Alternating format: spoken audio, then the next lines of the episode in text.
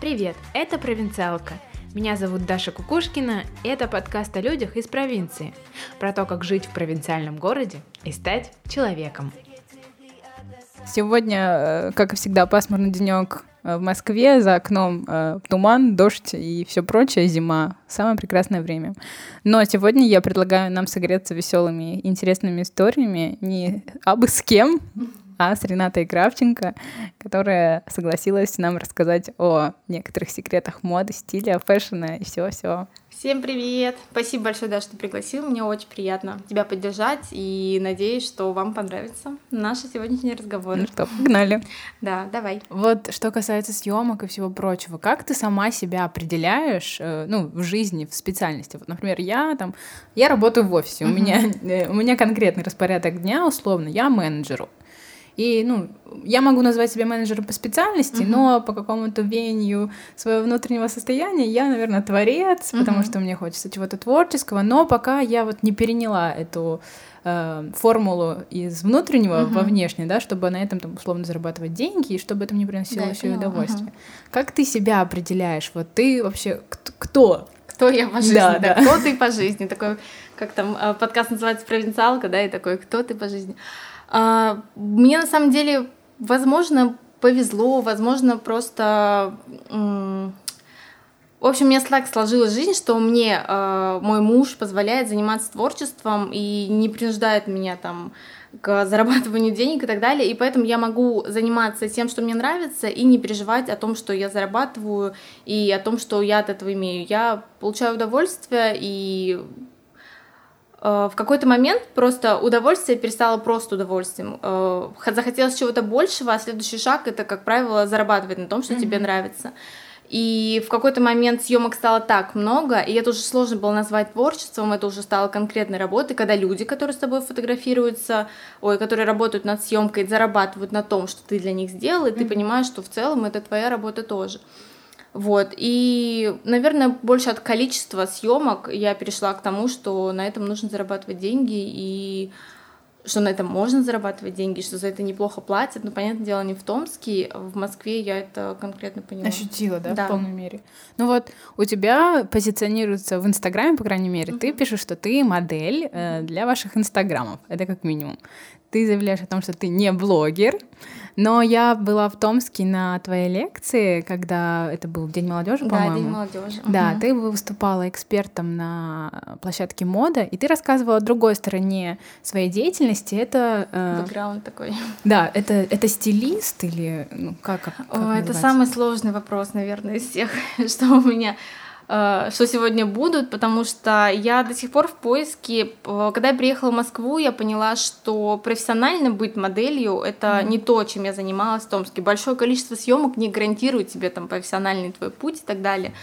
Э, я поняла, что модель для инстаграмов я себя так обозвала, потому что у меня довольно коммерческая внешность, что мне это легко дается, и что на в том объеме, в котором я фотографируюсь, я смогу зарабатывать. Mm-hmm. Поэтому и кстати, некоторые мои клиенты постоянные, они меня нашли именно по этой шапке профиля, то есть они набивают модель, и первая в списке вылазит я, это, ну... Хороший не... офер сделала да, себе. кстати, это от Владлены Пчелинцевой лайфхак. Она сказала, назови шапку профиля так, чтобы тебе было легче найти. Mm-hmm. Я пере... переименовала, и как-то вот на меня наткнулись мои постоянные клиентки, мы уже давно работаем. Вот. А стилист так получилось, что по образованию я гидрогеолог. Инженерная геология, гидрогеология. Конечно же, я не по собственному желанию выбрала эту специальность. А, но во время учебы так получилось, что меня приглашали фотографироваться, куда-то звали, что-то делали, и в конце концов я пришла к тому, что меня пригласили на участие в конкурсе красоты в одном, втором, mm-hmm. и я попала в Smile City. Mm-hmm. Там был какой-то Fashion Star конкурс, Сейчас профессор докушает, я-то расскажу. А, а, я там познакомилась с арт-директором или с арт-менеджером э, торгового центра, и меня так за как-то заманил этот э, мир бэкстейджа. Mm-hmm. Мы готовили съемки. Ну, сначала мы были участницами. Моделями. Да, моделями. Mm-hmm. Участницами конкурса, mm-hmm. в первую очередь. То есть мы боролись за звание лицо торгового центра. И в какой-то момент мы сдружились с командой, и Оля Козеева, на тот момент она была арт-менеджером торгового центра и всех вообще проектов э, с фэшн-налетом, все делала она, и пригласила меня работать с ней ассистентом. Я была официально устроена к ней, вот, и так как мы заведовали всеми фэшн-проектами, показами, привозами каких-то стилистов, организацией каких-то мероприятий, и все только в модной стезе, мы, э, я поняла, что у меня неплохо получается в целом, что мы э, ну, вели какие-то переговоры, организовывали съемки, подбирали образы, и все это было э, на нас. И так уж получилось, что э, через несколько лет я привезла в Томск стилиста московского Николая Вечкин, mm-hmm. и по итогу его привоза так получилось, что он пригласил меня на работу. Mm-hmm. Он сказал, будешь в Москве, пиши, я тебе помогу с работой. И когда я приехала, собственно, устроилась к нему, и ну, как-то так получилось, что меня затянуло в мир фэшена и так далее. Я никогда не позиционировала себя как стилист, и никогда нигде не училась этому, у меня все на каком-то интуитивном уровне. И, ну вот, как-то так. Угу. А, то, то есть твой, э, условно, путь модельного, я не знаю, как это, модельного Пути. бизнеса или что это вообще, в принципе? Ну, в моем случае это сложно назвать бизнесом, но да, то есть опыт там. Угу. Он начался непосредственно все-таки в Томске зародился, когда в студенческие годы, когда вот ты решил поучаствовать в этом конкурсе. Э, я думаю, что да. Э. В Стрижевом, когда я жила, у меня был друг фотограф, он пару раз нас фотографировал, я получала классные фотографии, все говорили, вау, вот это да.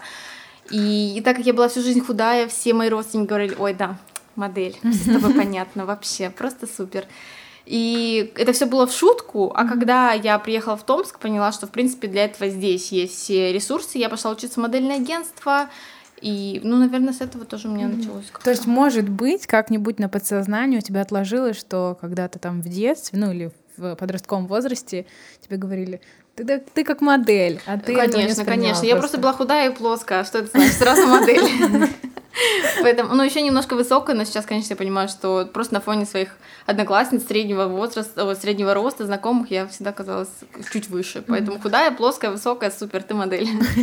А вообще у тебя был какой-то стереотип по поводу того, ну, модель, вот, и что, что модель, сложно ли пробиться, Они... потому что столько много историй о том, как, условно, есть топ-модель, да, условно, которая mm-hmm. ходит по подиуму, есть фотомодель, и столько историй было вообще, в принципе, в мировой какой-то индустрии о том, что там это может быть и обман, они там работают непонятно как, и в условиях страшных, и так далее, и так далее. Был ли у тебя какой-то к этому страх или вообще восприятие этого? Ну, у меня, во-первых, никогда не было цели быть моделью, это все как-то было так органично вписано в мою жизнь, что сфоткалась, вау, пригласили еще, сфоткалась, вау, mm-hmm. это такой естественный путь, я там не била потолки, не грызла там никогда э, не ходила по головам и так далее. Все было очень органично как-то вписано в мою жизнь. И страхи, конечно же, были, но это больше страхи, навязанные родителями. Mm-hmm. То есть, во-первых, Москва, что? Москва, вообще-то это гадюшник, вообще-то это супер грязь, там только наркотики и, все остальное. И у тебя, конечно, впечатление о том, что это несерьезно, о том, что на этом не заработаешь, о том, что все это детские шалости, шуточки и не больше. Вот. И о том, что я могу на этом когда зарабатывать и серьезно посвятить свою жизнь этому. Такого, ну, в детстве, по крайней мере, не было. Сейчас, конечно, я понимаю, что все реально. И при моих данных, которые далеко не модельные, не супер модельные, э, не при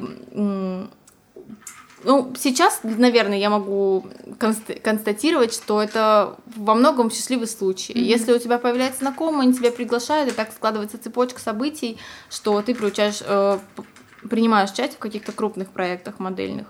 Вот. Но цели я перед собой такой не ставила, страхи были, и, кстати, они подтверждались еще тем, что в модельном агентстве кто-то из девочек ездил по контракту куда-то работать, и было очень много случаев, когда э, контракты были просто отвратительные из разряда, что девочек там 16 э, лет отправляли в Китай, не снимали для каталогов белья, что это незаконно, mm-hmm. это невозможно, этого быть не может, кому-то приставали, кого-то э, из разряда чуть ли там не нападали на них, и это просто было, но я никогда не думала, что меня это коснется и что я куда-то уеду работать моделью, хотя предложения поступали, но я не относилась к этому серьезно и вот каких-то серьезных страхов нет, не было. А в детстве вообще кем ты хотела стать, когда вырастешь?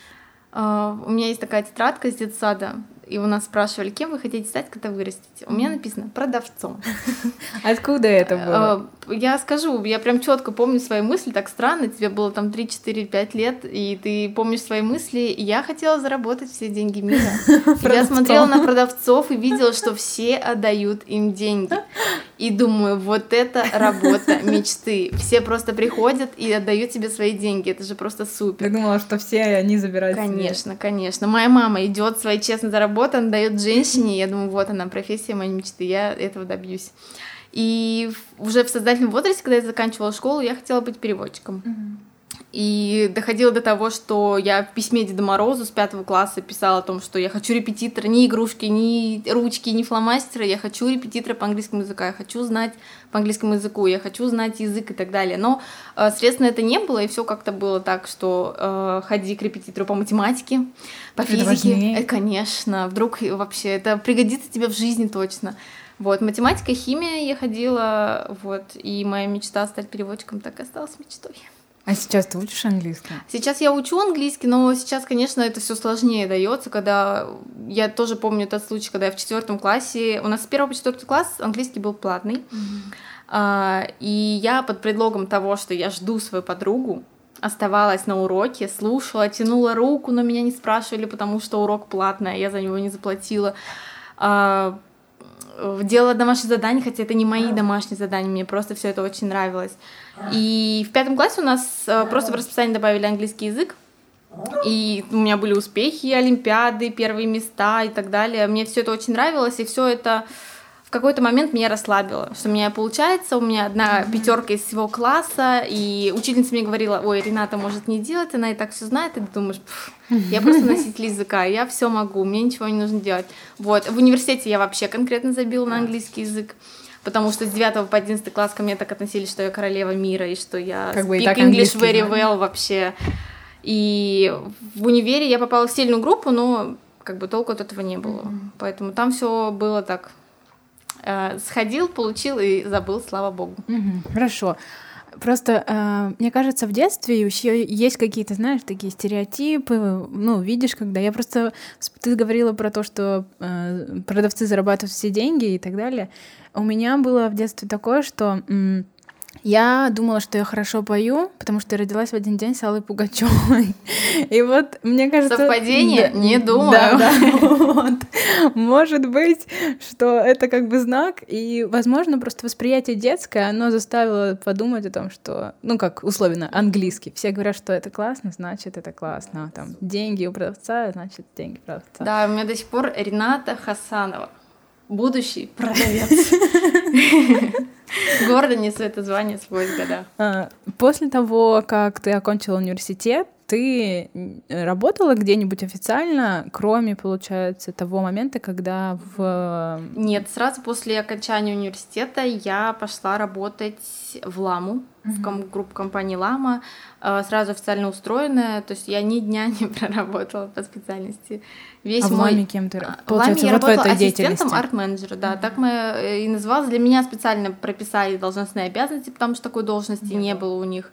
Uh, ну, можно сказать, что для меня создали эту должность, потому что объем работы был большой. На тот момент э, изумрудный город только построили, и мы его развивали с точки зрения моды, потому что заходили бренды, mm-hmm. нужно было как-то их удержать и так далее. Вот, поэтому, скажу по секрету, да, даже хотели заехать Зара и все остальные, mm-hmm. но не сошлись на условиях аренды. Э, ну вот, я сразу после окончания университета пошла работать то есть именно потому, что было тебе близко по духу, скорее Даже, всего, ну, скорее всего, да. И когда ко мне поступило это предложение, я вообще не думала, я подумала, круто, это намного mm-hmm. интереснее, чем работать. Я когда думала о работе геологом, я страдала. Мне было так больно в душе, потому что мне не хотелось. Я столько практик протусовалась где-то в полях, ездила в другие города, на месторождение, и мысль об этом меня просто убивала. Я думала, господи, я же женщина, а не посудомойка, почему я должна это все делать? И, если честно, я инженер на троечку, прям на удовлетворительный инженер, потому что я плохо училась, потому что все свободное время я посвящала творчеству, я где-то фотографировалась, мы в активе придумали какие-то танцы, то есть вся моя жизнь в университете, и можно сказать, что пять лет я просто активничала и не училась получилось. Ну, может быть, оно принесло свои плоды в другой Ну да, но это на самом деле учеба, это просто дань уважения родителям, э, потому что очень много сил было приложено к тому, чтобы мы поступили. Поступила я на бюджет, столько репетиторов, столько всего, столько э, времени на это потрачено, и шанса того, что я брошу, ну, вообще не было. Закончить, пожалуйста, просто сделай это, доча, умоляю. А дальше делай все, что хочешь. То есть какой-то такой этап, который нужно было пройти, и все. В общем, ты как бы поставила галочку для родителей, отдала им диплом и да, пошла да, в свободное Да, такая плавание. классическая ситуация нашего поколения. Кстати, так интересно, что э, мы сейчас подходим к тому, что мы уже можем говорить о том, какое мы поколение. Да. Про наших родителей мы говорили, что это поколение Советского Союза, вы не шарите, вы ничего не понимаете. Это было сто лет назад. А сейчас мы говорим, что мы какое-то конкретное поколение, которых заставили выучиться на инженеров, на экономистов, на бухгалтеров. И вот мы такое вот какое-то потерянное поколение, что ли. То есть, и сейчас наступает новая эра, когда людям говорят, занимайся тем, что тебе нравится, делай то, что ты любишь, никого не слушай. И это какой-то уже новый как-то уровень. Да, я тоже заметила, что при этом все, кто учился, все равно не работают в основном конечно, по своей специальности, конечно. единицы буквально. У меня очень мало э, одногруппниц, которые э, работают по специальности, и мало кому нравится это. Mm-hmm. Я не слышу такого. Ну, может быть, у меня есть одна подружка Маша очень сильно ее и любила, и люблю и во время учебы, и сейчас. Она работает по специальности, и я от нее ни разу не слышала, что... Ну, просто это ее призвание, возможно. Она очень хорошо училась, ей это нравилось, она все понимала. Вот, она сейчас работает, но не жалуется. Это уже хорошо. Ну, значит, значит, устроилась так, как нужно. А что касается Томска и твоей деятельности, получается, ты начала работать в Ламе. У тебя был какой-то период, ну, то есть вообще а, вот этой деятельности fashion, когда ты поняла, что, ну, ты успешная? Нет, в Томске конечно. ты там звезда. Ну, это другое. Конкретно в моей работе, которой я занималась, этого не было. На самом деле даже был такой момент, что э, снимают не меня, а снимаю я кого-то, и такая, типа, в смысле? Почему-то, почему я кого-то снимаю для дорогого удовольствия, а не снимает меня? Но на самом деле это, наверное, в работе конкретно того, что звезда не было, mm-hmm. потому что я была подчиненной, делала то, что мне говорили, э, возможно, делала это хорошо, надеюсь на это. И но то, что я звезда, наверное, не было. То, что меня многие знают, но это просто, э, наверное, дань среди обитания там. Ты все равно общаешься да знакомства если ты снимаешь для кого-то то есть это какие-то ну это просто такая цепочка людей и просто складывается большой круг общения и из этого исходит что тебя много людей знает mm-hmm. и так далее. Конечно я читала там у кого-то в комментариях фотограф ой только звезд зовете фоткаться обычным людям к вам не попасть и так далее. Но это все конечно несерьезно и ну Просто так получилось, что много людей знают, потому что большой, как это модно говорить сейчас в маркетинге, охват. Подписчики, подписчики. То есть так получилось, что где-то отмечаешь, то есть, соответственно, тебя отмечаешь, и тебя и об этом все знают. Да, и, об этом все выходит, да. Да, но свой круг звезд в Томске все равно имеется. Поэтому, ну, как бы в кавычках, конечно, но просто, да, так Ну, в своем направлении. Да, конечно. Но ты как раз-таки была той звездой все-таки. Ну, наверное, в ну, модельной сфере. Да, я говорю просто потому, что на тот момент, когда мы начинали, такого большого выбора девочек, которые могут, хотят фотографироваться, ну, еще не было. Mm-hmm. И, соответственно, был какой-то костяк, который был везде, и в какой-то момент он всем надоел, и их просто все знали. Ну, вот. А вот в этот момент, э, когда тебя уже ну, звали много, часто, э, ты думала о том, что ну, надо ехать покорять Москву? Вообще никогда не думала об этом. Если честно, никогда и не думала, что я уеду из Томска. То есть ты планировала там остаться? Я вообще ничего не планировала. Я прям просто плыла по течению. Меня вообще не человек амбиций, это вообще не про меня. То есть mm-hmm. я не ставлю план покорения Вселенной на ближайшие там 4 года, там, завоевать мир и так далее. Я извиняюсь, это моя собака, которая очень хочет внимания Даши, она все никак его не ну, дает. Ну давай я тебя поглажу, давай, Вот. И я никогда не думала, что уеду. Цель покорять столицу у меня не было. Все, опять же, люблю это слово, вышло органично, плавно. Все к этому вело, mm-hmm. что мы просто в какой-то момент уедем из Томска, потому что так нужно. И все. Но нет, цель ставить покорять Москву, я перед собой ее такой не ставила. Когда вот только переехали, какие у тебя были эмоции? Что ты чувствовала? Тотальное, абсолютное, бесповоротное счастье. Да, честно. ты была рада? Да, я была рада. На самом деле просто так получилось, что э, нас помотало. Mm-hmm. И мы только поженились с Вити, нам буквально через две недели мы улетели в Ленск. Витя на тот момент там работал. Он закончил университет и сразу уехал в Ленск по работе, и спустя два года, ведь на работе там, а, возможно, я путаю последовательность событий, по-моему, он закончил уже во время э, работы, а, Витя понял, что нужно рвать когти, потому что он смотрел на людей, которые работают в Ленске, и понимал, что эта рутина так затягивает, mm-hmm. что остаться здесь жить, э, это просто... Короче, задача уехать отсюда, либо вернуться в Томск, либо уехать куда-то в другой город. Mm-hmm. И так сложилось, что компания э, формировала свою основную как-то комплектацию, наверное, офис в Санкт-Петербурге. Uh-huh. И Витя говорит, нужно ехать туда. Ну, на тот момент в Томске было, куда переезжаешь? В Питер? М-м, красавчик. То есть все uh-huh. ехали в Питер, у всех была какая-то идея фикс приехать именно туда. А, Даже не в Москву? Да, нет, в Москву вообще. То есть мы прям вот с Витей сошлись во мнении, что в Москву хочется. Вообще не хочется. Uh-huh. Ну да, вот в Питер бы давала, вот в Питер было бы круто. Вите поступило предложение поработать здесь, и через год компания закрывает здесь все свои там дочки или там отделения и полностью переезжает в Питер. Поработай здесь, наберешься опыта и уже переедешь опытным mm-hmm. специалистом в Питер, в главный офис. Витя говорит, ой, не хочу, не буду, ну ладно, что делать? Мы переехали сюда в надежде, что мы скоро переедем. Mm-hmm. Скоро уедем из Москвы и будем счастливо жить в Питере, как и хотели.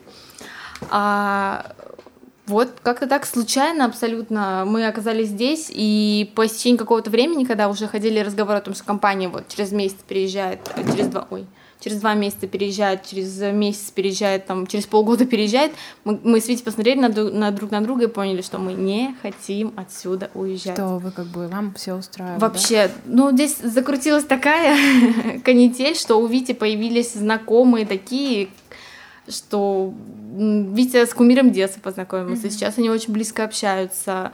А, он играет в футбольной команде, в самой популярной команде среди любительского футбола Москвы. Mm-hmm. У них свой YouTube проект на очень успешный на YouTube. И в общем, да, это все просто так закрутилось, что мы подумали, как вот это Бросится. можно поменять mm-hmm. на жизнь в Питере э, в компании. То есть, ну, вообще. И понимаешь, что ты живешь в городе, где есть все. Mm-hmm и опять уезжать туда, где тебе будут говорить, ой, это только в Москве, ой, да, это только в Москве. Жить в городе, где есть все условия, где есть все сферы вообще абсолютно, которые тебе интересны, ну, в общем, мы не смогли променять. Угу. То есть у вас остались. было такое совместное, как бы, э, думание, что делать дальше. А вот лично твое, что ты делала, когда вот ты оказалась в Москве? У тебя вроде бы есть какой-то бэкграунд по поводу ну, модельной деятельности, фэшн-деятельности. Э, Куда ты первым делом пошла? Я приехала сюда, и моя корона медленно, наверное, покатилась вниз. Я вот такая приехала опытная, у меня такое портфолио, я такая вообще супер. Просто думаю, еду, сейчас меня на части разорвут, куда бы податься? У меня было такое, честно, у меня такое было. Но когда я приехала сюда, я поняла, что я никому не нужна. И на самом деле это так круто. Меня это ощущение так завело, что ты больше начала да, работать. Да, что у тебя просто внутри нельзя сидеть на месте, нужно что-то делать, нужно что-то сделать для того, чтобы чего-то добиться, и это прям очень возбуждало прям такое желание работать. Mm-hmm. Я такого давно не испытывала, и Первым делом я поняла, что если я хочу двигаться в модельной деятельности, я написала всем модельным агентствам, то есть взяла ситуацию в свои руки. Я не стала ждать, пока кто-то найдет меня, я решила всех найти пока сама. кто-то в Инстаграме наберет да. модель для ваших На тот момент, кстати, у меня не было этого, этой подписи, там была я Рената, я не блогер, uh-huh. и, соответственно, кто же меня найдет там, кому я там нужна. И я сама всем написала, в некоторые меня пригласили, я сходила на собеседование, если их можно так назвать, mm-hmm. модельные, где на тебя смотрят как на товар, mm-hmm. оценивают со всех сторон, фотографируют и говорят, мы вам перезвоним. Э, и в одном агентстве тоже очень интересная история, после того, как я поняла, что вот она Москва. Когда тебя развели просто как девочку, я такого не ожидала. А, пришла в модельное агентство, мне говорят, слушай, ты супер, но вот фотки у тебя отстой полный. Mm-hmm. И ты такая, м-м, а что делать? Я говорю, ну, во-первых, ты как бы толстая, и ты сидишь просто, всю жизнь слышала о том, какая ты худенькая, классненькая, там вообще офигенная. Тут тебе говорят, ты толстая. Ну ладно, спасибо, что делать-то с портфолио? Они говорят, слушай, давай мы тебе снимем портфолио, а, и вот загрузим тебя на сайт, и вот все будет классно. Mm-hmm. Ну, прям нужны нормальные фотки. Ты подумал, ну ладно, давайте. Тебе говорят 15 тысяч. И я про себя-то понимаю, что мне говорят, что я не очень, Но если они сделают мне портфолио, я очень. буду супер. Я понимаю, что меня просто разводят. Я говорю, ну, понятненько, я вам перезвоню. Если что, я вернусь. После этого они меня около несколько месяцев писали, звонили, что Рената, давай делать, давай снимать портфолио, ты правда супер, давай что-то сделаем. Я говорила, извините, за деньги я это делать не буду. Я себе сделаю классные тесты, но сама на стороне, то есть за свой mm-hmm. счет. И если они вас устроят, мы будем с вами работать. У вас я делать ничего не буду. А, потому что модельные тесты — это черно-белые фотографии в обычной одежде, без каких-то атрибутов, аренда студии там, и так далее. Это не 15 тысяч рублей. И на тот момент для меня отдать за фотографии, когда меня всю жизнь фотографировали бесплатно, и отдать 15 тысяч рублей просто было очень сложно морально в первую очередь. И э, в итоге мне последний раз позвонили и сказали, окей, мы делаем тесты, мы тебя берем, ничего не платишь. А, типа, давай за То 5... есть они заинтересовались Да, тебе. Э, нет, они сказали за 5 тысяч рублей, не 15, а 5. Типа, давай только фотографа, только стилиста, только визажиста отобьешь, и все, типа, за свою работу мы не берем, потому что ты нам нужна. Я говорю, окей, 5 тысяч про себя подумал, в принципе, не, не нужно с чего-то начать. Mm-hmm. Я пришла, заплатила 5 тысяч, мы отсняли, стилиста там не было, визажист был вообще никакой, там начинающий из разряда, который ватными палочками мне потерялся, слюнявил ватной палочки и потерял глаза. Я понимала, что это все для них стоит бесплатно, но с меня они берут за это деньги. Я но они должны были как-то заработать. Ну, они просто создавали вокруг себя такой крутое впечатление. И все, да, вот такая вуаль крутости. И я даю деньги, я говорю, ну что, когда там... Говорю, слушай, заплатишь остальные 10 тысяч, мы типа загрузим тебя на сайт. Вот это. И вот я это такая стою, я думаю, вау. Ну, я подумала, окей, хорошо, до свидания. Но э, когда я вышла из здания, я была опустошена, но я поняла, что я познакомилась с классной девочкой, фотограф Катя. Мы с ней дружим до сих пор. Mm-hmm. И фотографируем с ней до сих пор, и встречаемся, пьем кофе. Просто такое знакомство на всю жизнь. Очень приятно и прям, которым я дорожу. Когда я вышла из здания, еду в метро, мне перезвонит агент и говорит, э, слушай, ты очень понравилась нашему SEO, ну, это владелец ну, генеральный директор. Да, генеральный директор. Мы тебя загружаем на сайт. Все, начинаем работать. Э, я говорю, а что с деньгами? Он говорит, ну, типа, отобьешься съемок каких-нибудь. Я говорю, ну, ладно. Начала работать от их агентства первые были каталоги там Wildberries, э, еще какие-то мне не платили, хотя я по 13 часов работала на каталоге. Это очень сложно в закрытом помещении, без окон, без дверей. Ты просто переодеваешься, постоянно фотографируешь. Mm-hmm. Я поняла, что они так отбивают то, что, грубо говоря, в кавычках меня вложили, да. И ну и вот с тех пор как-то мы с агентством так и работаем, mm-hmm. что пара съемок была таких сложных, неоплаченных, и потом в целом были такие довольно ценные Э, сотрудничество с крупными брендами, поэтому mm-hmm. я ни о чем не жалею. То есть инвестировала ты правильно? Ну да, наверное, инвестировала больше своей силы, деньги, какие там деньги, 5000 рублей. Ну, да, я да. просто на тот момент понимала, что это нужно перебороть, такой провинциальный склад мышления, что все должно быть бесплатно. Mm-hmm. И, кстати, друзья, которые приезжали из Москвы в Томск, э, я тогда еще работала визажистом, кстати, я еще и визажистом была, да, это отдельная история. Ну, красила подружек, которые работали в Москве, приезжали иногда в Томск. Я говорю, ничего не нужно, вы мои подруги, как я могу с вас брать деньги? Mm-hmm. Ну, такой Томск прям. Mm-hmm. Нет, я с вас... Все, он говорит, Ренат, это работа. И скидывали мне на карту полную стоимость моей работы. И тогда я подумала, вау. И при приезде в Москву я об этом вспоминала и думала, что это просто нужно переломить, mm-hmm. это просто нужно пережить и принять. То есть я сейчас живу в этом городе, здесь такие правила. То есть это такой просто э, устой, который был в Томске, ну, конечно, таком маленьком конечно. городе, который воспринимался Еще, еще так. такой, э, как бы, остаточный принцип. Ну да, того, что в Томске так было. Угу. Кому не напиши, все, да, Рената, конечно, угу. все будет в лучшем виде. А здесь ты понимаешь, что тебя никто не знает, ты никто, и для этого нужно что-то сделать. А сегодня, сама, когда ты едешь в Томск, ты платишь визажистам?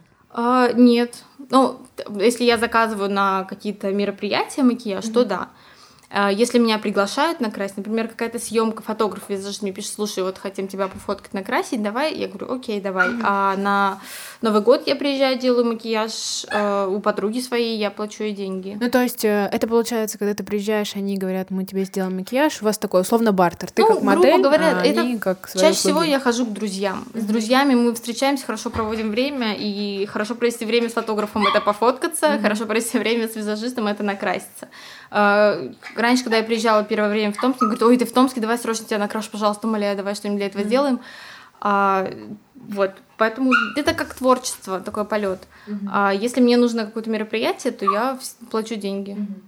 У тебя были такие моменты в Москве, когда ты хотела вернуться в Томск? Просто я, вот на своем примере, я переехала совсем не так давно, в октябре буквально. Mm-hmm. И Ой, когда... совсем еще молоденькая. Да, да. И когда, э, ну, особенно первые полтора месяца у меня, в общем, вот этот разбилось просто все ожидание и реальность. Кажется, что там воздушные замки, все классно, все будет сразу. Я говорил тебе Москва в твоих мечтах, да? Да, да. И, э, ну, в какой-то момент я понимала, что мне иногда так сложно, ну, и порой бывает, потому что это все равно такой адаптационный период, что я думаю, блин, может быть, нафиг все это. А ты переехала одна? Нет, я переехала с молодым человеком. Да, но он, говорит, что да, все нормально, и как бы я сама себе в голове простраиваю, что это просто время, это просто время, но в, в голову закрадывается вот это сомнение. Том, У тебя быть... было такое? Честно, ни разу вообще. То есть даже когда было очень сложно, и сейчас тоже сложно, mm-hmm. потому что у нас вообще новый этап в жизни с Витей, вернуться в Томск, нет. Для меня это как сделать, иногда, знаешь, говорят, сделать шаг назад, чтобы сделать три шага вперед там, mm-hmm. и так далее. Для меня нет. Возврат в Томск я вообще никак не рассматриваю, ни при каких обстоятельствах. И я абсолютно не скучаю по городу. По родителям, понятное дело, по друзьям. И я больше ценю наши встречи, когда приезжаю, но чтобы вернуться в эту зону комфорта, нет. Я наоборот думаю о том, что там слишком хорошо. То есть нужно, чтобы быть сложно, чтобы взлетать, чтобы лететь, нужно, наверное, все-таки немножко... Преодолеть. Да, преодолеть. То есть ты больше авантюрист такой? Нет, опять же, это не про меня, просто чувства, мысли вернуться не было. Угу. Вообще ни минуты, ни разу не хотелось все бросить и вернуться в Томск. Угу. Поэтому... Ну и, в общем, ты, получается, оказалась в Москве, прошла вот этот период, ну, адаптации, адаптации. назовем ее так, да. А, где-то обожглась, условно, в том же агентстве, mm-hmm. да, сначала, но потом как бы дело пошло. Как долго ты вообще искала себя э, в новой деятельности? Ну, то есть сначала модель, mm-hmm. понятно. А как тебя занесло э, помимо... Да, да. Стилисты. Ну, у тебя был какой-то бэкграунд mm-hmm. в Томске, ну, ты... И ты сказала, что вот э, привозила когда эксперта. Ты ему начала звонить и говорит, я приехала, алло, здрасте. Вот еще одна история про то, что Москва мою корону просто сдула и вообще съела и не заметила. Потому что, конечно же, я приехала и пишу Коле, Коля, я в Москве, все, я твоя. Он говорит, да, супер, перезвоню. Перезвонил ли он мне? Нет. И ты понимаешь, что либо ты навязываешься так, что просто от тебя тошнит, и человек скажет, ну нафиг ее, вот так меня достало. И я просто понимаю, что мне было очень сложно навязывать себя человеку. Он написал, я перезвоню. Блин, это такая знакомая Неделька, ситуация. две, три, и ты понимаешь, что человечек тебе перезванивать не собирается. Uh-huh. И так сложилось, что моя знакомая, uh-huh. Моя подруга работала с ним на одном канале, и она мне говорила, Рената, это Коля, такой человек, звони, пиши, он про все забывает, он на все забивает, но ему нужна помощь, правда. Uh-huh. И в какой-то момент э, я ему написала, не знаю в какой раз, я говорю, Коля, я в Москве, я могу и хочу работать. А, и в какой-то момент он просто откликнулся. И все, я его не доставала, я просто прислушиваюсь к тому, что говорит э, мне моя знакомая, которая знает его очень много лет. Mm-hmm. Говорит, просто, ну, в нужный момент, грубо говоря, там откликнется. И так и получилось, что э, мы с ним встретились. И сразу пошли на рабочую встречу. Mm-hmm. И эта рабочая встреча была сразу с крупным брендом. Это был показ Миха Екатерины, который мы готовили. Это был, э, в общем, первый проект и сразу в самое пекло. Угу. Потому что 40 Боевое моделей... Крещение. Да, 40 моделей у каждой по, по два или три выхода, то есть это 200 пар обуви, это очень много одежды, которую где-то нужно взять, это сразу опыт общения с какими-то людьми, такими заказчиками, mm-hmm. да, серьезными. Uh, Михаил Екатерина это крупный бренд, что нельзя оплошать, что я представляю Колю, я его лицо. И то есть вот такие вот мысли, сразу полная ответственность. И вот так и занесло. Тоже mm-hmm. можно сказать, что случайно, можно как-то. Но мой опыт однозначно, который я получила в Томске в Ламе, благодаря Оле, благодаря компании, он мне безусловно помог. Что я понимала, что это просто очень большой объем работы, к этому нужно быть готовым. И все. Потому что в Томске в, даже в рамках одного торгового центра это было сложно. Mm-hmm. Это вечный сбор вещей, это вечные переговоры с э, брендами, э, вечный вывоз вещей, вечные скандалы, вечные какие-то проблемы. И это просто закалило, и я была к этому готова. А, просто почему эта такая ситуация сейчас очень откликнулась? В плане того, что ну, нужно было быть настойчивым. А, для меня было тоже не просто написать тебе, потому что, ну, Правда? да, ну, э, все равно, как бы, тот человек, который чем-то занимается, так активно позиционирует себя, ну, кажется уже э, уровня выше звездой там или так далее. Ну, это так грубо ну, говоря. впечатление, да. Понимаю, да. И написать, э, просто собраться, ну, это полдела. А ждать, когда человек ответит, а вдруг он не ответит, а вдруг он очень занят, а стоит ли навязаться еще раз спросить. И, ну, я как бы понимаю вот это чувство.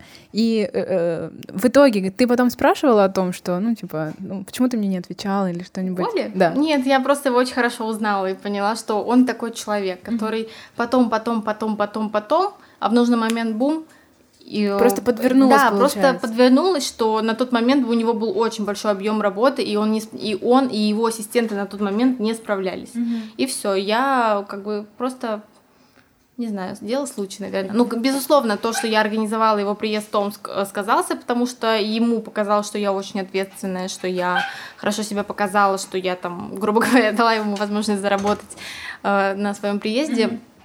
Поэтому вот, очень просто поняла, какой он человек, и, и у него я не спрашивала, потому что он очень легко к этому относится. Он большой профессионал, но при всем при этом очень э, легкое отношение к жизни у него. Mm-hmm. Вот просто дело случая, наверное, удачно. А то, что Э, ну, вот эта работа. Это, получается, был показ, но mm-hmm. ты работаешь еще не только же с показами, а, получается, одеваешь, ну, звезд на для клипов там. Ну, или... это, опять же, это все работа Коли. Uh-huh. Я его ассистент, и у него есть клиенты, к которым обращаются. Среди его клиентов это там Светлана Лобода, это кто там еще? В общем, весь продюсерский центр Натальи Крапивиной, все, что она делает. Mm-hmm. У него проекты от uh, мэрии, от мэра Москвы. Uh, не знаю, слышала ты или нет. Ну, ты была на моей лекции. Да, про долголетие. Да, про московское долголетие. Очень много таких мелких, но очень значимых проектов. Вот. И в этой индустрии все работает как сарафанное радио. Mm-hmm. То есть, если не может Коля, значит так, у Коли была ассистентка, которая, в принципе, знает, где что взять. Бумс написали мне, что Рената, мы снимаем Сбербанк, а, а, у Коли была еще одна ассистентка, у которой тоже уже были клиенты. И иногда она писала мне, Ренат, можешь взять заказ, вот такой-то объем работы, платит столько-то, нужно сделать то-то, то-то, то-то. Или есть такой заказ, делаю его я, но мне нужна помощь. Плачу столько, столько, столько, займет столько времени. А, вот. То есть это просто сарафанное радио. И опять же, я человек, у которого есть ресурсы, mm-hmm. человек, у которого есть а, понимание того, как это работает, понимание того, где взять одежду, понимание того, э, как ее готовить к съемкам и так далее, чтобы за это не переплачивать, там, не платить и так далее, mm-hmm. потому что э, работа стилиста это больше, ну, не больше, отчасти не только про заработок, но и про расходы, и они очень большие, поэтому как-то так. Сарафанное радио, наверное, больше сработало. И э, работать со звездами все звезды у меня были только при работе с Коль, то есть самостоятельных каких-то у меня клиентов не было, да.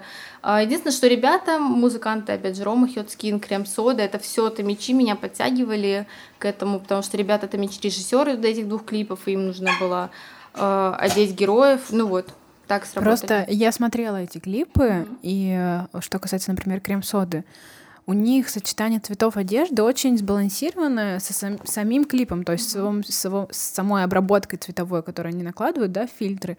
И я так думаю, блин, ну это э, как увидеть заранее картинку, чтобы все сложилось? Очень вот насколько легко. это сложно? Это очень легко, потому что когда ты работаешь с профессионалами, которые едут в Тулу, угу. делают видео, фото того места, где все это будет, у тебя перед тобой полная раскладка местности, у тебя угу. перед тобой полный мудборд того, что они хотят видеть, uh, у тебя перед тобой uh, понимание того, в каких цветах, какого цвета будет клип, какие будут э, декорации. Э, когда ты работаешь с профессионалами, это очень легко. И я не очень довольна на самом деле этой работой, потому что одеть двух героев Uh, у меня было четыре чемодана одежды и куча-куча пакетов. Одежды оказалось очень мало, и я была к этому не готова, что мы собирались с того, что есть. Uh, примерка у ребят была только на один день, то есть возможности примерить еще не было. И я очень расстроилась. Я как бы хотелось, да, я недовольна. Мне хотелось лучше, мне хотелось моднее, и, в общем, слепили из того, что было. Но ребята остались довольны, это самое главное, но я своей работой, ну, не очень довольна. С какими именитыми э, людьми тебе приходилось сталкиваться, ну, так воочию, и как-то, может быть, общаться, даже, ну, в рабочей сфере, но... Э, ну, вот недавно так получилось, что мы сидели, обедали с Артемом Кривдой. Mm-hmm. Не знаю, знаешь, это или кто это нет. Но это известный продюсер модных показов в Москве. Mm-hmm. Он дизайнер, у него свой бренд. Я его просто обожаю. Mm-hmm. И то есть я сижу и думаю, вот она работа с Колей. То есть сидишь и обедаешь с человеком, за которым тебе приятно наблюдать в Инстаграме, и работа которого ты восхищаешься. А, ну, так, чтобы прям общаться, я не припомню такого. Ну, то, что было, это было очень давно.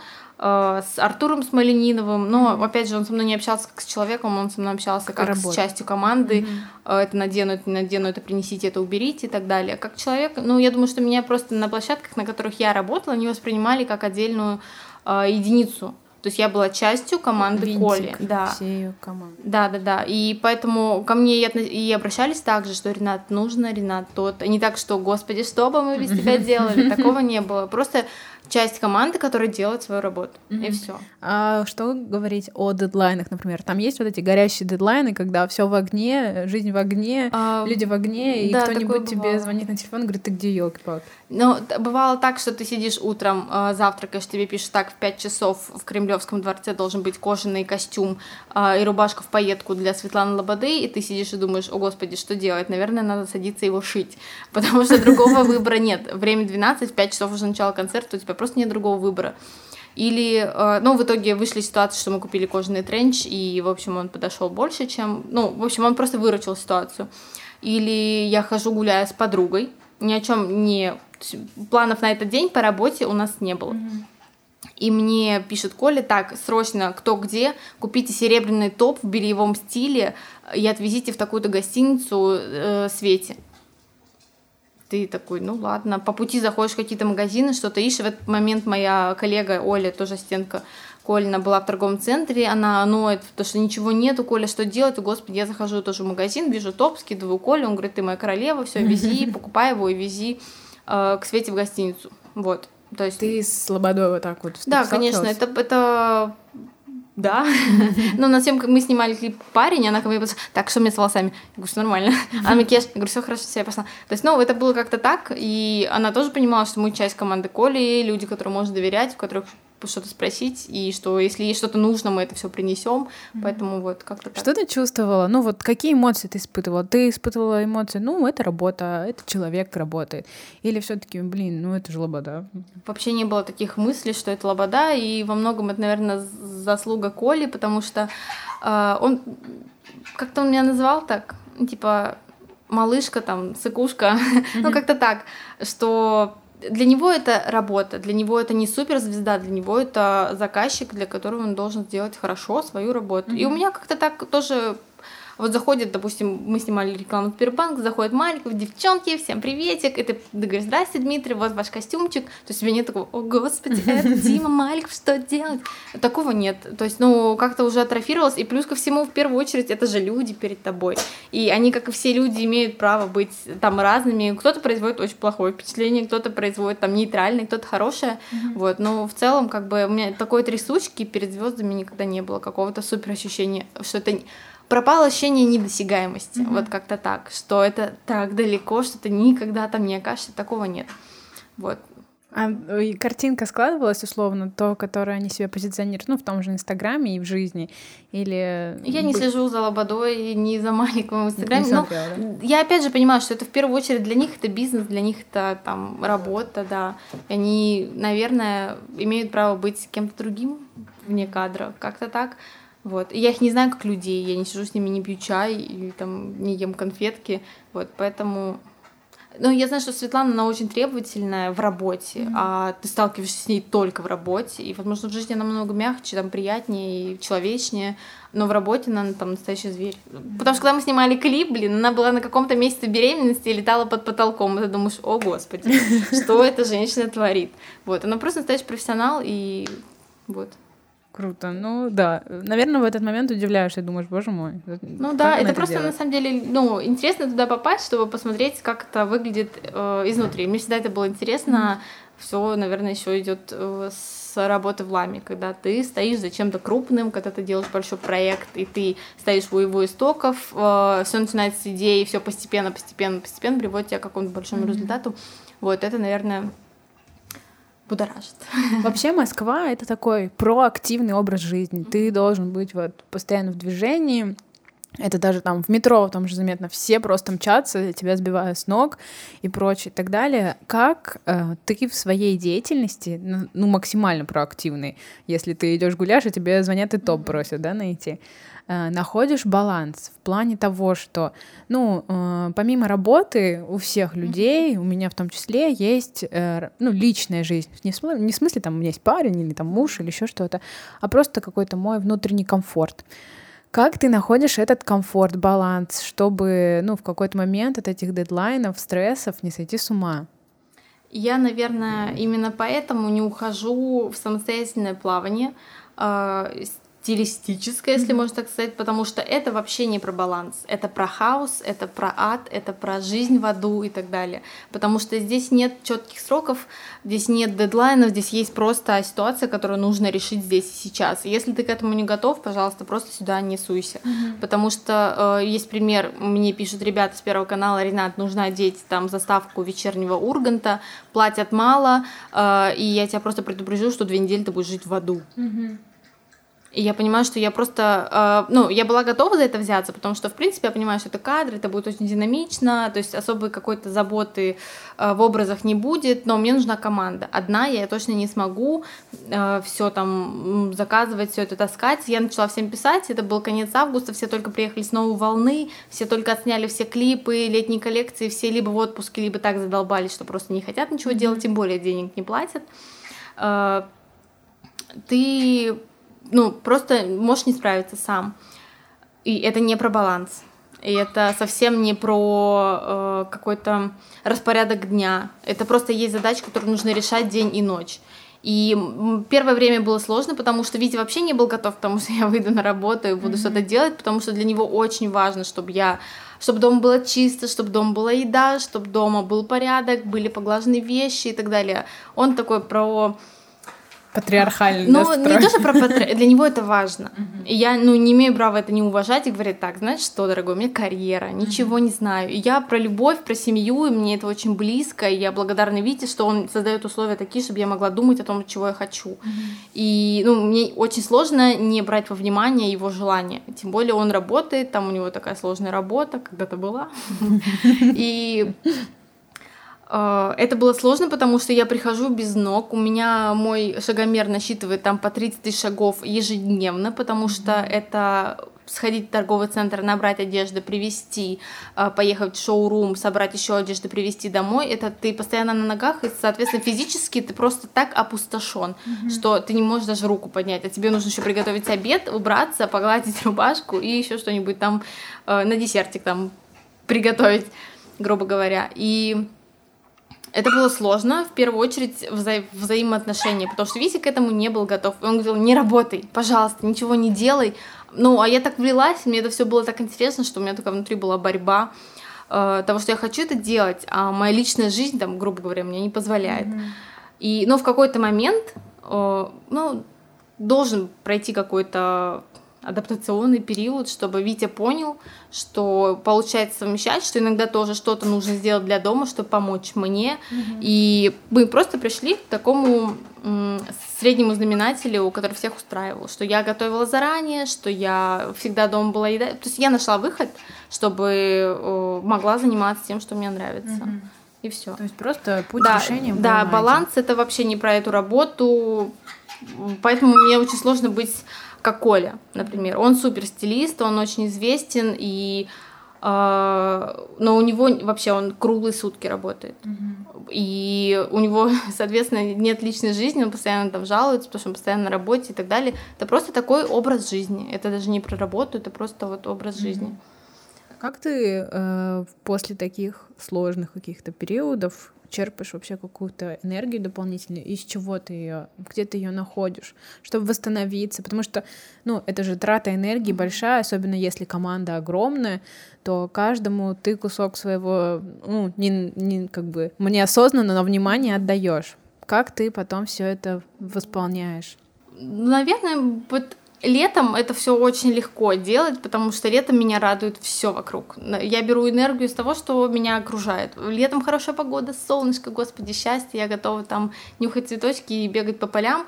А зимой мне не хватает энергии, чтобы жить. Mm-hmm. И я помню прекрасно нашу первую зиму, когда мы начали работать с Колей, мы сняли клип, мы сделали показ, у нас э, куча презентаций, у нас очень много проектов. И я 15 декабря, мы тогда купили путевки на море, э, до последнего момента я работала, и я села в самолет, я готова была разрыдаться от того, как я устала. Просто было невозможно. Еще была очень плохая погода, я буксовала с этими чемоданами. Денег на такси нет, потому что то, что ты зарабатываешь, если в сумме посчитать, тебя все уходит только на такси. То есть, соответственно, вы находишь какие-то, э, ну, неудобства там в виде метро. Тебе приходится с чемоданами есть на метро только для того, чтобы доставить какие-то вещи куда-то.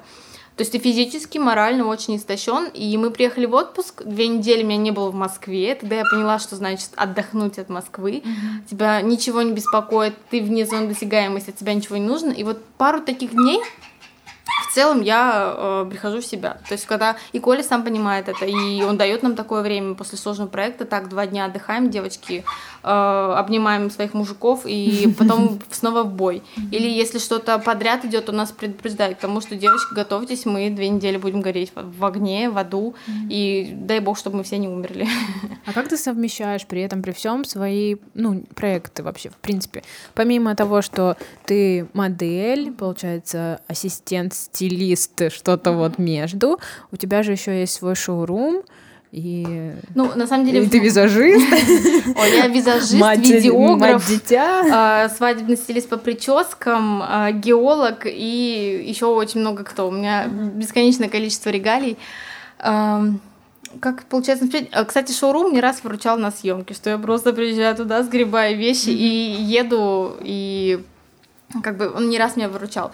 Это сложно, и на самом деле я поняла принцип того, что дегр... как-то многозадачность это один из путей к деградации, потому что типа, ты расщепляешься так, что mm-hmm. не остается ни молекулы, э, то есть ты по сути ничего толком не можешь делать хорошо, и это плохо. Mm-hmm. На самом деле э, Планировать съемки легко, потому что я просто Коле пишу, Коль, 7 ноября я занята, и он это понимает прекрасно, я зарабатываю деньги, и он мне ничего не говорит, просто на мое место кого-то ищет. Mm-hmm. То есть, если у меня есть какие-то запланированные дела, я его предупреждаю, и это мне помогает как бы вырваться э, и там провести съемку. Шоурум э, здесь немножко легче, потому что э, ну, сейчас я его уже закрыла, тоже там в силу обстоятельств, и э, тогда у меня был было помещение, где был продавец, я, грубо говоря, там особо физически от меня ничего не требовалось, только mm-hmm. следить за тем, как идут дела, э, и все, заказывать новые коллекции. Ну, и то, для меня шоурум это был не бизнес, это было больше как э, баловство и проба себя,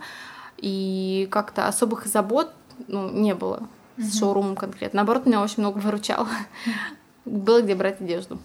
Это прикольно, потому что, мне кажется, когда ты много, вот именно о чем я говорила, о выгорании, о дополнительной энергии, просто когда ты делаешь много, и не успеваешь толком ничего, Хотя да. бы вдохнуть где-то просто. Я это на раз. себе прям ощутила очень сильно, и с тех пор много воды утекло, и я сейчас стараюсь просто mm-hmm. как-то все-таки понять, что мне ближе. Mm-hmm. И все. Сейчас шоурум у меня немножко на скажем так, э, стадии ожидания, потому что я выросла до какого-то момента как магазин, да, если mm-hmm. можно так назвать. Мне этого стало мало, и нужно идти дальше, и я понимаю, что одна я не справлюсь, mm-hmm. что заказать коллекцию, э, потратить на нее деньги, отпарить ее дома, подготовить к съемке, привести на съемку, отфотать все это на себе, э, собрать все вещи, привести в шоурум, развесить там, сделать одно невозможно, mm-hmm. а я это делала. И Э, это забирало очень много сил. В какой-то момент я поняла, что я это переросла, и мне нужно двигаться дальше. Сейчас как бы у меня идет работа в, в расширение и уже в работе в команде. Mm-hmm. Поэтому, может быть, если у нас все получится, мы вас еще удивим. Прикольно, круто. Я когда готовилась э, к подкасту, ну так изучала, что есть и так далее, я просто училась на филолога, mm-hmm. и мы учили латинский язык. И в латинском языке модулюс, ну то есть э, корень, да, от модели, это э, переводится как мера и образец. Mm-hmm. Что говорить о мере и образце именно как тебя и представителя такого инфлюенсера в интернете, в твоем инстаграме?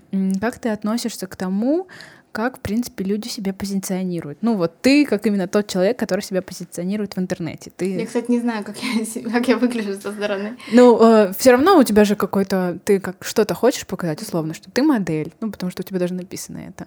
Как ты относишься к такому моменту, что красивая картинка может не быть ну, действительностью, и то, что люди хотят показать все самое лучшее, но о том, не, не обязательно, что там плохо, что на самом деле происходит, или еще что-то, но какой-то момент прохождения и становления той личностью, которой ты представлена, они не видят и думают, да, это легко, она этого быстро там добилась или еще что-то. Как ты относишься вообще, в принципе, к инфлюенсерам и себя как ты позиционируешь? И можешь ли ты сказать, что ты раскрываешь, в принципе, все или, ну, показываешь только самое лучшее? Mm-hmm. А, если честно, то, что творится сейчас в Инстаграме, меня откровенно от этого тошнит, потому что я понимаю, что слишком много одинаковых людей, слишком много одинаковых мыслей, слишком много одинаковых мнений э, и так далее. К инфлюенсерам, э, если я знакома с кем-то лично, mm-hmm. э, то я же ну, понимаю, что передо мной человек, за которым я слежу, и его позиционирование в жизни и в Инстаграме, если он совпадает, э, ну, для меня это, наверное, как-то располагает человеку. Есть люди, которые такие миленькие, классненькие в инстаграмчике, а в жизни над откровенные там стервы, там козлы и так далее, такие тоже есть. Это ужасно, mm-hmm. это отвратительно, и все-таки я хочу прийти к тому, чтобы быть, а не казаться. И, наверное, отчасти я многого не показываю в своей жизни, хотя мне есть о чем рассказать. Э, потому что просто я не хочу притворяться. Я модель, да, я выкладываю фотографии, я там, э, ну, не кичусь тем, чего у меня нет, mm-hmm. например. Что, ну да, возможно, там личную жизнь не сильно отвечаю, но только потому, что я там мечтаю, э, что это интересно, например. Вот мы живем, вот житье, бытие и так далее. Э, ну, в целом, ожидание реальности, чтобы совпадали, мне важно. Mm-hmm. Я слежу за одним, за одним блогером, кстати, наша землячка Карина Негай. Да, я э, В жизни она просто самая настоящая стерва, как мне кажется. И многие об этом говорят но, э, но она и в Инстаграме такая. Она ни, ни с кем не любезничает, она просто какая есть, и она такая же в жизни абсолютно. И когда она выкладывает свои модные образы, вот э, как делают там многие инфлюенсеры, да, фоткаются, там возвращают одежду шоурум, и типа, ну, вот у них нет там этой одежды. Mm-hmm.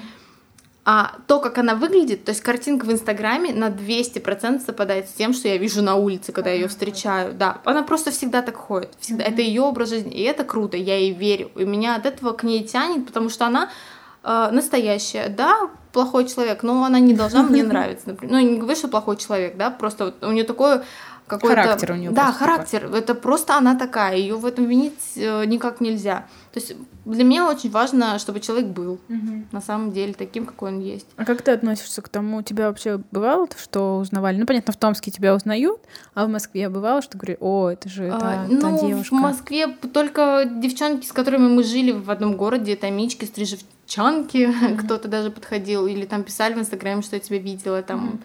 И, ну, такой какой-то, ну, я не люблю это слово звездность, такого, конечно, не было.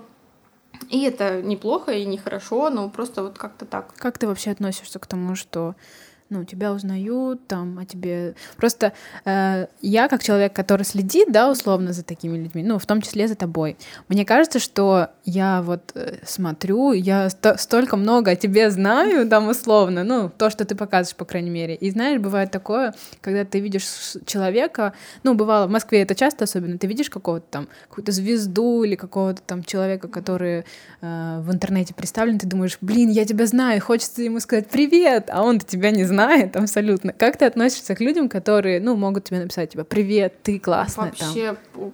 максимально хорошо. Ну, это классно, и вот ты говоришь, что там стеснялась мне написать, боялась mm-hmm. там ответ и так далее. Я наоборот всегда э, думаю, это все, что я могу сделать, это несложно.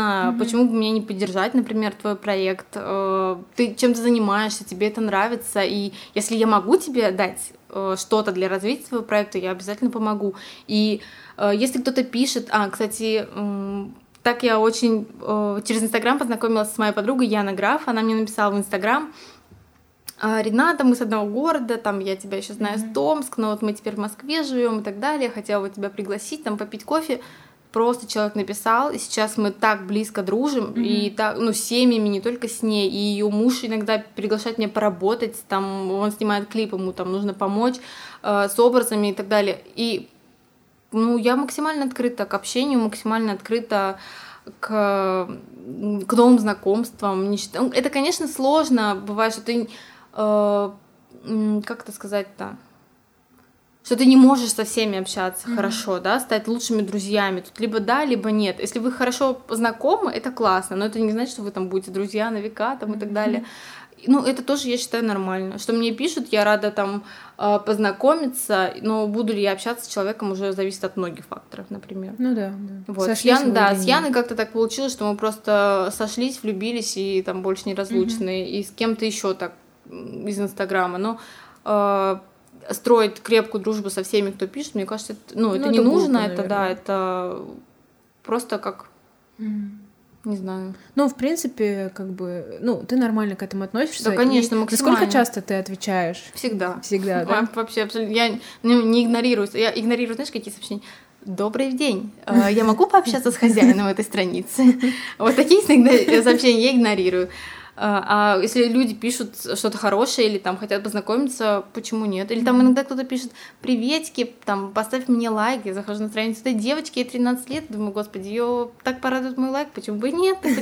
Полайкала и все. Это же совсем не сложно, и кому-то от этого просто будет хорошо, и ты так мало для этого сделал, почему нет? Блин, круто. Это такая интересная позиция. Да, ну это просто просто, просто-просто, и все. То есть ты ничего для этого не сделала, человеку, ну, это мелочи приятно, mm-hmm. как говорят. Если сейчас э, посмотреть на себя, ну, как со стороны попытаться тебе, и, может быть, знаешь что-нибудь о пирамиде Маслоу? Это когда...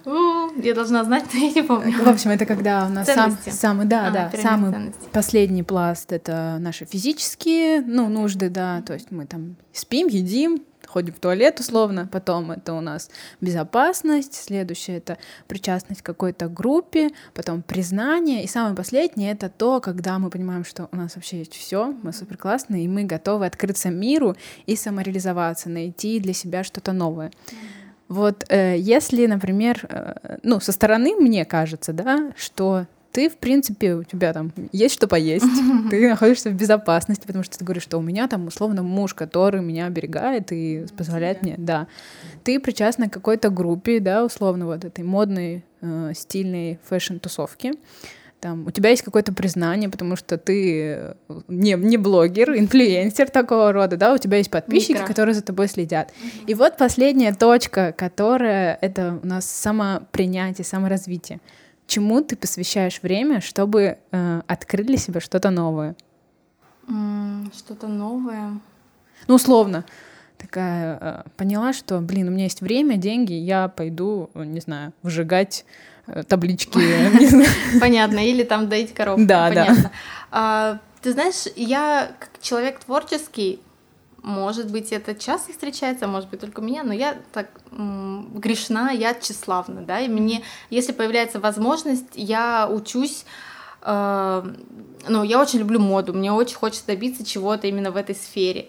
Э, если бы у меня было столько денег, сколько я бы хотела, я бы посвятила себя обучению, например, э, телеведущей, да, например, э, или там изучению моды в каком-то очень классном заведении. То есть хотелось бы как-то развиваться именно в такой медиа э, mm-hmm. потому что мода сейчас, мне кажется, это такая уже медиа пространство, где можно себя классно реализовать благодаря многим э, платформам. Вот, наверное, я бы себя посвятила тому, что э, развивалась как-то в этом медиапространстве. Кстати, сейчас этим занимается Витя, он молодец, в отличие от меня. Он очень ну, большое количество времени этому посвящает, вот, и я бы, наверное, хотела последовать его примеру. Ну, на самом деле, я еще э, больше не про м, карьеру, не про достижение каких-то целей, я про семью. И я так во мне борется это э, домохозяйка mm-hmm. и человек, который хочет, наверное, это все-таки влияние социума, что тебе нужно чего-то как будто бы добиться. Mm-hmm. А, и Мне мои... это Москва, в ней все Да, мне очень сложно сидеть здесь на месте. Что-то надо делать, неважно что, что-то mm-hmm. делай, куда-то сходи, там, что-то увидеть. И но при всем при этом у меня внутри ощущение, что я там, кстати, я шутила в школе, что я хочу в пожизненный декрет, что вот хочу уйти и все, и жить там с детьми, там носить платье в цветочек, менять сережки и нянчить детей там из разряда.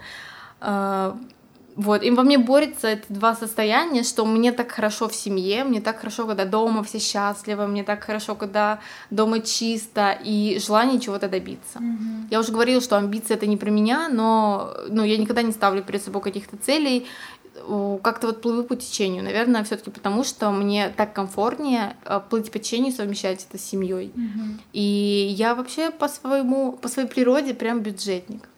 Потому что э, когда передо мной ставят задачу, я их выполняю. А если передо мной не ставят задачу, я такая, ну ладно, проплыву и поплыву дальше, может быть, что-то будет. И буду вот так витать в облаках. А если передо мной ставят задачу конкретную, я буду делать все для того, чтобы ее выполнить. Угу. Вот. Не знаю, хорошо это или плохо, но как-то но так. это имеет место быть. Да. Просто вот так. Это очень интересно, что ты можешь себя так ну, самооценить и понять. Это, это ужасно. Потому что я так я постоянно об этом думаю, о своем месте в этом мире, о том, кто я, что я и так далее. И это иногда как бы разрушает тебя. Mm-hmm. То есть тебе это не получается тебя посвятить э, чему-то конкретному. Это э, на самом деле это бич всех. Вот просто не, буквально недавно я общалась э, с, ну, с ребятами, вот, э, и они в, в тусовке бизнесменов. Uh-huh. И э, парень рассказывает, что и вот сидит, говорит, там, Оскар Хартман, супер, там, миллиардер с кем-то еще, и они просто обсуждают, ну, типа, а что дальше? Как, кем быть дальше? Ну, это не важно, видимо, чего ты достиг, сколько денег заработал, ты ищешь себя. Да, я об этом тоже думала, что даже не то, что нет предела совершенству, просто это наша природа что-то делать, куда-то идти, кого-то встречать и да, чего-то достигать. Поэтому это еще для меня это влияние родителей, что угу. Рената что-то делать. Для них непонятно, то есть там из разряда иди хоть кассирша в Ашан поработай, хоть бы была пенсия, хоть бы было там э, какой-то соцпакет и так далее. Да, это очень давило до какого-то момента, но опять же, Витя мне очень помогает избавиться от этого и говорит, Рената, мы живем в другое время, твои родители ни в чем не виноваты в том, что они тебя заставляли когда-то так думать, но вот сейчас так, расслабься, mm-hmm. получай удовольствие. Вот. И mm-hmm. сейчас э, я долгое время не работала с Колей, и сейчас я опять э, вернулась, мы снова вместе. Что у Вити сейчас занимается, у него нет четкого графика. Когда-то ему было важно прийти с работы в 6 часов, mm-hmm. чтобы дома была еда и так далее. Сейчас у него бесконечно гибкий график, который ни к чему не привязан, что он может где-то спокойно покушать, потому что у него встречи и так далее. И, соответственно, у меня нет привязанности к дому, к его там распорядку дня и так далее, что я могу себе посвятить реально, mm-hmm. не переживать о том, что я трачу время на что-то, что мне действительно интересно. Mm-hmm. Если сегодня посмотреть на то, чего ты достигла, ну, в принципе, достигла немалых высот, да, условно, э, сейчас ты можешь сказать, к чему ты хочешь стремиться дальше и чего, ну, до чего там достучаться, дотянуться, чего бы ты хотела? Я уже начала разговор про тщеславие, и э, мне хочется какого-то признания. Признание в чем? Это хороший вопрос. То есть мне хочется быть какой-то э, каким-то признанным членом общества. Знаешь, из разряда как вот э, Антон Коробочкин, он там классный а, или, например, вот э, Юрий Дудь, да, там он видео популярный, известный там видеоблогер. Понятное дело, что Юрий Дудь что думает, что ой, мне еще столько нужно сделать, mm-hmm. чтобы чего-то достичь и так далее. Но вот это вот признание его как какого-то конкретного специалиста в чем-то, это прекрасно, как mm-hmm. я считаю. И вот мне хочется какого-то признания того, что да, Ренат, ты в этом хороша, лучше тебя этого никто не сделает. Mm-hmm. Вот. И сейчас я плыву в лодке под названием Fashion, mm-hmm. и, может быть, э, плывя по, этой, э, по этому прекрасному маршруту, я к чему-то приду. Хочется это верить, потому что мне действительно интересно находиться в обществе этих людей. Э, каждый раз, когда я сталкиваюсь с стилистами, с этой тусовкой, я понимаю, что как же мне здесь хорошо, mm-hmm. как я здесь себя классно чувствую. Э, именно внутреннее ощущение. Понятное дело, что я не э, испытываю комфортно в своем профессионализме, потому что я себя не считаю там профессионалом, мне не хватает знаний, мне не хватает где-то стержня в чем-то, потому что это работа именно про ответственность, про уверенность в себе, то есть тебе нужно убедить людей в том, что это круто, и мы делаем именно так, а, но свое ощущение в этой тусовке, я его прям обожаю, и mm-hmm. мне комфортно, мне хорошо, и я многому учусь, и мне нравятся люди, которых я встречаю, опять же, это а, какие-то известные личности, э, ты тоже смотришь на них, что-то подчеркиваешь, э, чему-то учишься. Это опыт работы с такими людьми, который тебя тоже закаляет по-своему. Вот поэтому это очень любопытно. Мне хотелось бы прийти к признанию, наверное, в модной сфере. Ну, вот опять же, мне интересно опыт телеведущей, да, mm-hmm. стану ли я ей когда-то, неизвестно. А, стану ли я каким-то известным стилистом, не факт. Поэтому mm-hmm. пока я все силы бросаю на то, чтобы развивать себя именно в этой индустрии. А вот что тебе мешает сегодня взять и стать э, признан и известной? А, наверное, комплексы какие-то, неуверенность в себе. Это же постоянно думаешь о том, что нет, вот уже это есть, уже, уже это все придумано, ты уже ничего не привнесешь. Это же все от нашей какой-то а, неуверенности. А когда я вижу людей, которые на уже существующей платформе, которая уже активно устоялась, и уже, казалось бы, ничего нового не придумать, mm-hmm. люди делают вау, и ты думаешь, м-м, оказывается, еще есть шанс. И то есть мне мешает, наверное, неуверенность в себе. Неуверенность это своей... очень странно слышать от тебя. Ты не первый человек, который мне это говорит. Я кажусь такой уверенной. Или не знаю, с чем это связано. А, просто какой-то комплекс. И все. И я... знаешь, самая ирония в том, что э, я четко ощущаю, что у меня есть все для mm-hmm. того, чтобы чего-то достичь. А когда начинаешь что-то делать, думаешь, нет, нет, что-то какое-то отторжение идет, какая-то неуверенность. И это так странно, что мозг тебе говорит, ты можешь все. Mm-hmm. У меня даже в ВКонтакте написано Рената Кравченко, я все, все могу. Потому что это мое внутреннее ощущение, я все могу. Mm-hmm. Я могу даже, блин, научиться, не знаю, э, лазить по горам без страховки. Я могу это сделать. Но что-то мне мешает это сделать. Не даже не желание этого, не, не нежелание этого достичь, mm-hmm. а что-то, вот какая-то неуверенность в себе, и все. Это очень странно. Я тебе скажу так, э, что э, ты имеешь признание, это в любом случае. Просто, ну, мне кажется со стороны, что условно, э, я девочка, которая следит за тобой. Таких девочек, как я, ну, 14 тысяч тебя подписчиков. Значит, признание тобой достигнуто в этой сфере. Наверное, тебе можно просто определить ту нишу, где ты хочешь признания, Потому что какое-то ты признание уже уже получила. Это очень хорошие слова, да, спасибо тебе большое. Как-то, знаешь, ты вот это озвучила, и у меня такой «А, лампочка зажглась какая-то, это прикольно. Потому что просто ты это все говоришь, и на самом деле это, наверное, у всех есть эта мысль. И у меня в том числе, мне я в чем-то не уверена порой в своих действиях. Но для меня, например, было это таким шагом написать Ренате Кравченко. А я понимаю, что Рената Кравченко тоже боится чего-то. И это, это очень круто. Это такая я не знаю, это кризис какой-то, потому что мы приезжали в Томск и общались с нашими близкими друзьями, и тоже разговаривали на эту тему, и все говорят, Рената, что ты сейчас сказала? Вообще, ну, не верится, что у тебя есть какие-то такие вот Мысли страхи, даже. да. А, ну, и я поняла, что и у ребят, которых я люблю, которых я знаю, тоже есть. И мы, возможно, мы на разных, скажем так, э, в разных областях э, чего-то боимся, mm-hmm. ну, мы все боимся. И в этом мы похожи, и, ну, надо просто, наверное, расслабиться и меньше об этом, на эту тему рефлексировать. Это точно. Я думаю, что это был очень интересный разговор такой. Спасибо большое. Я на самом деле думала, мы поговорим про стрижевой, как тяжело, как меня чуть не били после школы. Ну ладно. Такое тоже было. Но самый главный посыл — это, наверное, ничего не бояться. Ничего не бояться, это точно. И, кстати, это такая прям какая-то мантра. И, опять же, мне было страшно э, написать Коле тоже в какой-то момент. Мне было страшно начинать, мне было страшно брать ответственность за какие-то проекты. Но вот все-таки удовольствие, которое ты получаешь от, э, как то сказать, это преодоления себя, оно, наверное, намного дороже, чем э, какой-то страх. Mm-hmm. Поэтому не бойтесь, все будет классно. И вообще mm-hmm. что-то делать это супер. Mm-hmm. Поэтому э, ничего не бояться, идти навстречу своим страхам, мне кажется, это. Даже если обжигаешься. Даже если обжигаешься, конечно, без этого никак. Я даже когда я оступаюсь, я этому радуюсь. Я думаю, что м-м, так тоже бывает. это классно. Вот любой опыт это опыт. Негативный в том числе. Спасибо, Рената. Так что все, всем нужно срочно поставить лайк. Лайк, шер, репост. Всем тем, кто... Всем тем 14 тысяч следящих и достигнувших. Да, кстати, Жадные у меня подписчики, но ничего, я вас раз раскулачу на лайки. Супер.